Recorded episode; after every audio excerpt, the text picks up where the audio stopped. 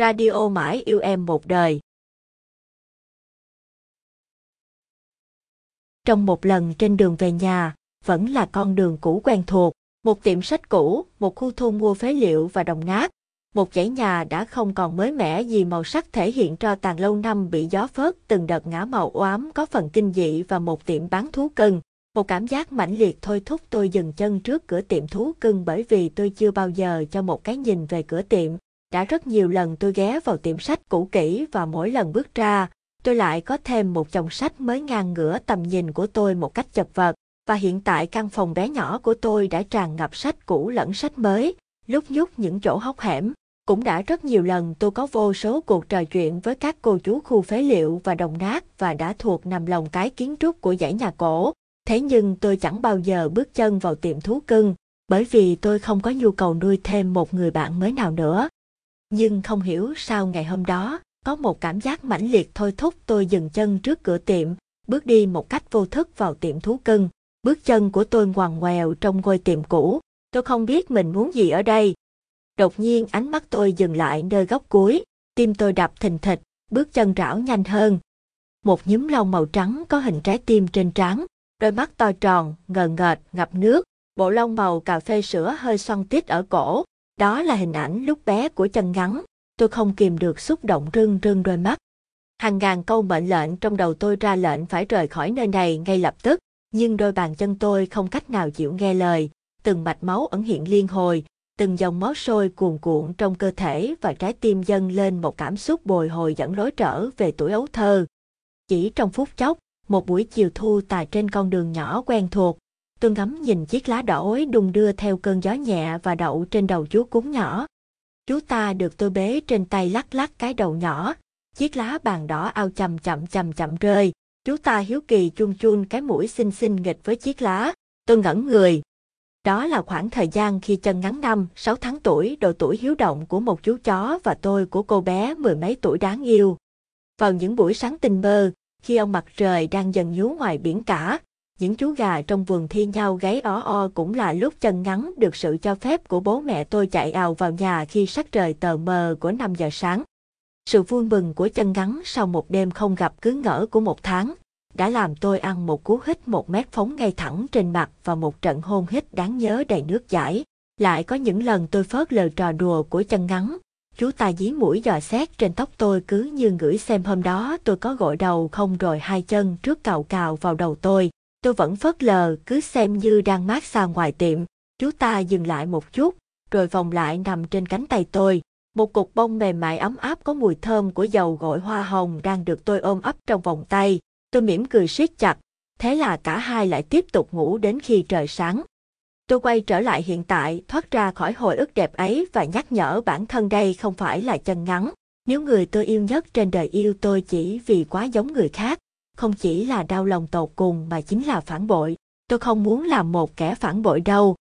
Điều đầu tiên sau khi trở về căn hộ nhỏ của mình là tôi đặt chú cúng lên bàn. Tôi ngồi trên ghế chống cằm, nhìn chú ta một lúc thật lâu. Chú ta cũng ngồi bất động, cũng nhìn tôi chớp chớp. Sau đó đôi mắt to tròn ấy lại len lén liếc nhìn xung quanh rồi nhìn tôi, hai chân trước duỗi ra, nằm dài xuống một cách hồi hộp nín thở. Tôi vò đầu bứt tai, ngồi cả buổi trời chẳng nghĩ ra được một cái tên hay ho nào. Tôi đứng dậy quyết định nấu bữa tối mà quên mất điều gì đó. Mãi đến khi tôi quay lưng lại, tháo tạp về ra đã thấy chú ta cuộn mình lại, vẫn nằm trên bàn ngủ một cách ngon lành. Tôi không biết đó có phải là thói quen của chân ngắn hay không, mà mỗi lần tôi đi đâu hay làm gì đều đi theo cho bằng được mà cũng chẳng giúp ích được gì chỉ để ngủ, nhưng tôi lại thích cái tính lẻo đẻo đằng sau ấy. Khi còn bé, mỗi mùa hè đến, tôi đều chơi bắn bi, đánh bài với các bạn trong xóm thì hiển nhiên cũng đều có mặt chân ngắn. Tôi chơi ở mảnh đất trước sân ở nhà hàng xóm, thì chân ngắn nằm dưới gốc cây cách đó mấy bước chân chỉ để ngủ. Mấy thằng nhóc bảo tôi đuổi nó về vì chiếm chỗ chơi, tôi năn nỉ mãi mới xin được chỗ cho nó nằm, đúng là làm tôi mất mặt với bạn bè. Tết đến, gia đình tôi thường xuyên quay quần đổ bánh và làm mứt bên nhà ngoại. Điều chẳng có gì đáng nói khi mọi người tất bật công việc thì một ai đó gần đấy cuộn mình gáy nhẹ nhẹ. Mẹ tôi năn nỉ bảo về trong nhà mà nó chẳng thèm nhúc nhích, nằm một đống thù lù. Vậy mà tôi đứng dậy về nhà lấy cái mũ vành, chú ta bật dậy lạch bà lạch bạch theo sau tôi. Giọng của mẹ tôi vọng lại đằng sau một cách chăm biếm đúng là nuôi tốn cơm tốn gờ, chẳng giúp ích được gì. Chân ngắn làm tôi mất mặt chẳng còn gì, thêm một lần nữa cũng chẳng hề gì. Và còn rất nhiều lần nữa, xem tivi thì chú ta nằm ngay dưới chân ghế, đi ngủ thì nằm cuối gầm giường, ăn cơm thì nằm chực chờ kế bên, đi mua đường cho mẹ cũng dài ạch theo sau giữa trời nắng đổ lửa. Tiếng đồng hồ tường báo thức con khỉ con vang lên, tôi giật mình, tôi lại thế nữa rồi. Chú cuốn trên bàn cũng bị tiếng chuông làm tỉnh giấc, bị nhìn nó chồng chọc tôi chột dạ liền hét lớn với nó. Từ giờ chị sẽ gọi mày là bông gòn, nhớ đấy. Nói rồi tôi sập cửa lại, đi tắm bỏ lại dáng vẻ đơn độc của bông gòn trên bàn. Sáng ngày hôm sau, tôi ra chợ gần đấy mua một ít đồ ăn sáng và cháo lòng, trở về nhà với một cây bông hồng quen thuộc, tôi cắm vào trong một cái lọ sứ cổ cao, vẫn là nụ hôn thường ngày trên tấm ảnh.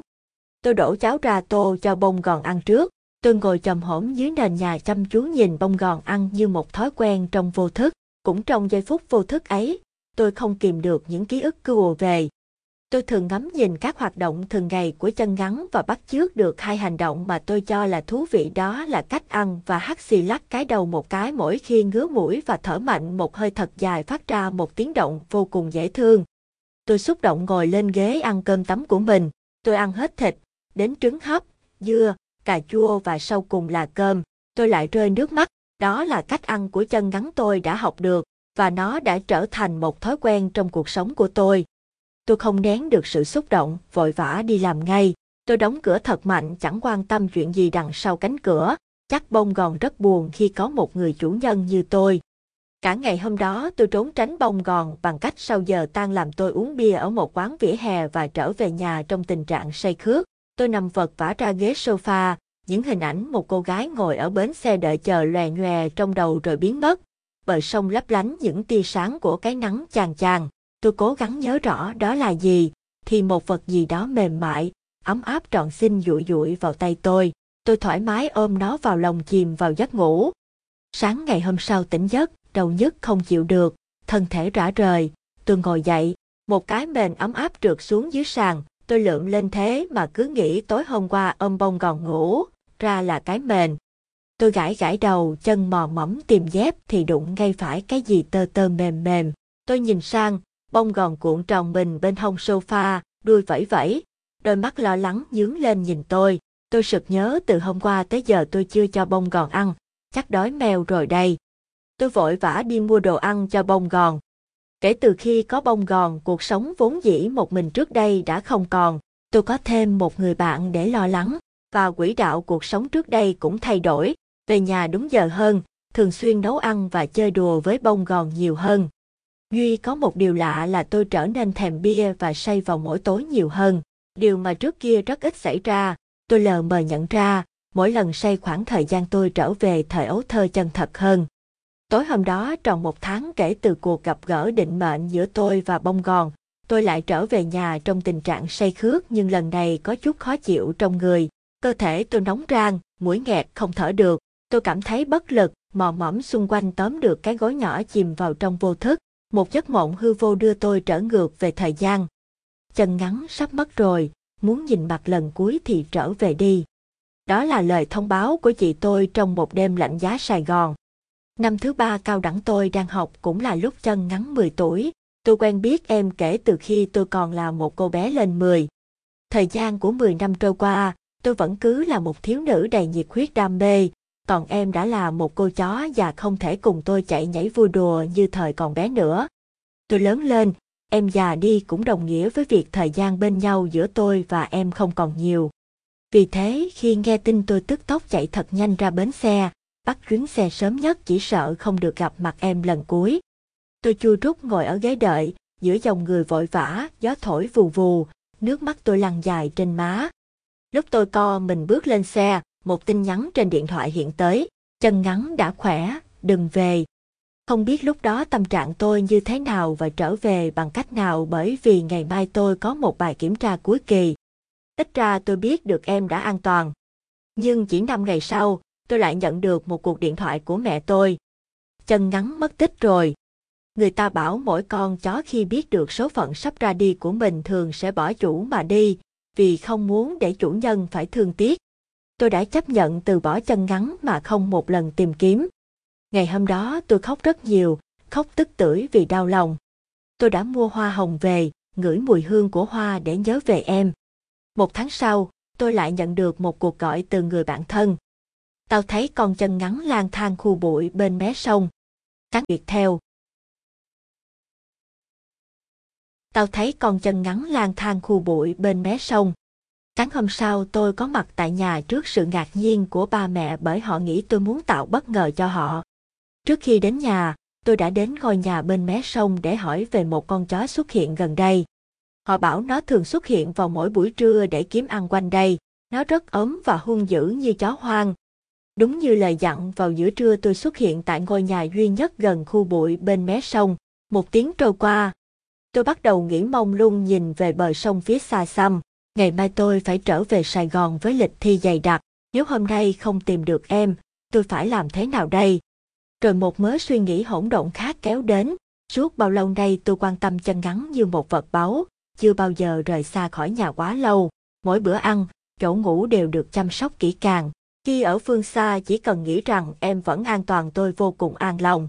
Ấy vậy mà cả tháng nay, em ăn ở đâu, ngủ ở đâu, bị người ta xua đuổi, càng nghĩ nước mắt tôi lại rơi, tôi chính là đau lòng.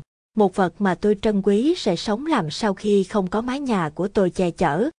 Tiếng dòng sông chảy, tiếng cano chạy, tiếng ghe thuyền vận hành, tiếng rì rì của những người đánh cá vẫn không làm tôi không nguôi nổi nhớ em. Một vật gì đó lướt qua. Tôi quệt nước mắt, quay đầu lại. Khoảnh khắc tôi gặp lại em chính là không tin. Tôi hét thật to gọi tên em. Chân ngắn. Nghe tiếng gọi quen thuộc, em dừng chạy ngoảnh đầu lại nhìn tôi. Tôi khóc nấc lên gọi tên em một lần nữa, em vẫn cứ đứng đó trong sự nghi hoặc. Tôi mặc kệ, lần đầu tiên trong 10 năm qua tôi gọi tên em, em không chạy lại về phía tôi mà tôi chạy về phía em ôm em thật chặt trong vòng tay bởi vì mắt em không còn nhìn được nữa. Tôi đau lòng, bế chặt em trong vòng tay thì thầm, về nhà thôi nào. Tôi mở mắt ra thấy trần nhà trắng tinh, một vài thân hình áo trắng lượn lờ qua lại. Tôi nheo mắt, lắng nghe mới biết ra là tôi đang ở bệnh viện. Tôi còn thấy cả chị hàng xóm đang nắm lấy tay tôi. Chị nói với tôi, đêm hôm qua tôi bị sốt đến ngất xỉu trong tình trạng say xỉn. Chính bông gòn đã chạy qua ra ám hiệu để cứu tôi. Tôi đã cảm ơn chị rối rít đã đưa tôi vào bệnh viện. Và chiều hôm đó khi đã khỏe ít nhiều, chị trở về nhà để lo chuyện chồng con. Khi còn lại một mình, tôi tiếp tục với những suy nghĩ vụn vặt của mình. Tôi bế bông gòn lên chân mình thở dài. Cứ mỗi lần nhìn vào mặt em, tôi lại nhớ về ký ức cũ, hồi tưởng những kỷ niệm đã qua với chân ngắn. Là do tôi ích kỷ xem em là chân ngắn. Mục đích tôi yêu thương em chỉ là em quá giống với chân ngắn. Thật là bất công cho em phải không? Ngày tôi bế em bước lên tàu, tôi không xác định rõ tôi làm như thế có đúng không. Tôi sẽ đưa bông gòn về quê, về nơi bố mẹ tôi đang sinh sống. Ở đó không chỉ trong lành, con người hiền hòa, môi trường sống tốt và hơn nữa sẽ không có người xem em là một vật thế thân. Bông gòn nằm trên đùi tôi, mắt liêm diêm, bàn tay tôi vuốt về bộ lông mềm mại, nhìn cảnh vật trước mắt. Một điều tôi không thể bỏ lỡ trên con đường về nhà đó là những khu vườn thanh long lung linh trong ánh đèn điện giữa màn đêm khuya khoắt. Tiếng ngủ của tàu, tiếng ngáy lý nhí của bông gòn và màn đêm như một trang trại treo vương ngoài kia làm tôi nôn nóng muốn gặp lại bố mẹ và cả mối tình ngây dại của tuổi 20. Bước xuống con tàu, ánh sáng tràn ngập, trên con đường xanh ngát trở về nhà, tôi đói bụng, xuyên qua rừng rậm, băng qua làng xóm người chăm đến thị trấn Liên Hương, tôi ghé vào một tiệm ăn. Tôi đặt bông gòn ngồi đối diện, bóc vỏ tôm cho bông gòn. Sau đó tôi gắp một miếng thịt ba chỉ nướng kim châm cho vào miệng, ngon hơn cả tôi tưởng tượng. Cậu vẫn như ngày nào, xem chó con là cả cuộc sống của mình. Giọng nói có phần mỉa mai, châm biếm có chút quen thuộc của ngày nào làm tôi ngẩng mặt lên. Những hình ảnh âu yếm, đầm thắm của tuổi trẻ vụt đến vụt đi nhanh chóng trong đầu tôi. Không ngờ ngày đầu tiên trở về đã gặp được cậu ấy. Tôi đứng dậy định bước đến cậu ấy. Thì, anh, đi thôi, em không muốn ngày thử váy cưới bị trễ đâu. Tôi cận người lại, sững sờ nhìn vào cô gái trẻ chạy đến nắm lấy tay anh. Trong thoáng chốc, tôi cảm thấy mình may mắn vì chưa có hành động thất thố nào. Tôi chuyển tầm nhìn sang ánh mắt anh, anh cũng nhìn tôi nhưng không phải cái nhìn si mê của tuổi 20 mà là cái nhìn hiển nhiên của hiện tại. Cũng phải đã 10 năm trôi qua ai còn là mình của ngày hôm trước. Ngày hôm qua anh đuổi theo tôi, tôi chạy theo đam mê của tuổi trẻ, giữa đường thấp thoáng hình bóng của anh. Đâu đó tôi nhớ về anh nhưng tôi chưa bao giờ ngoảnh đầu lại vì tôi chắc rằng mình đã đúng. Ngày hôm nay, tôi muốn đuổi theo anh, có lẽ anh sẽ không dừng lại huống chi là quay đầu. Anh giới thiệu cô vợ sắp cưới với tôi, tôi nhìn cô gái trẻ trước mắt. Chẳng phải tôi đã đoán trước được sẽ có một ngày anh kết hôn với một cô gái khác, và tôi sẽ đến dự đám cưới của anh. Ai có thể vì ai mà chờ đợi 10 năm để đổi lấy mối tình mộng mơ vượt thời gian. Chúng tôi tạm biệt nhau. Từ đằng sau, tôi nhìn thấy đôi tay họ quyện chặt vào nhau, thầm chúc phúc cho họ mãi mãi bền lâu.